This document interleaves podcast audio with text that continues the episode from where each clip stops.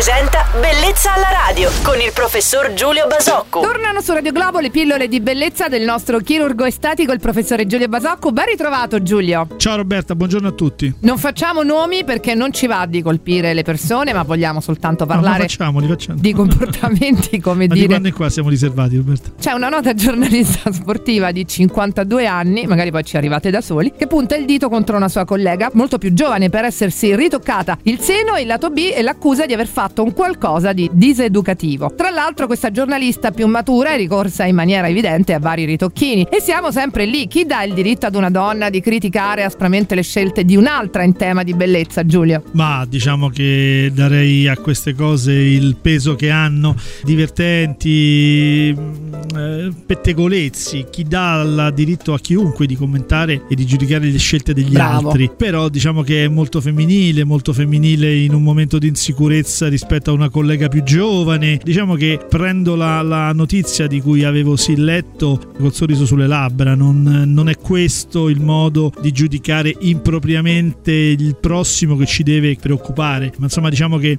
che secondo me rimaniamo entro questi limiti. E molto probabilmente sì, è un modo anche per mettersi in mostra, per farsi pubblicità, quindi sottolineando le debolezze dell'altra persona, no? Eh sì, come dicevamo, Eh in fondo, fondo poi è una manifestazione di, di debolezza e di, di- di insicurezza che insomma si concede eh, con un po' di, di indulgenza una donna magari in un momento particolare della sua carriera. Ok, saluto adesso il nostro chirurgo estetico Giulio Basocco, lo risentirete domani mattina sempre su Radio Globo. Giulio, buona giornata. Buona giornata a tutti Roberta. Bellezza alla radio.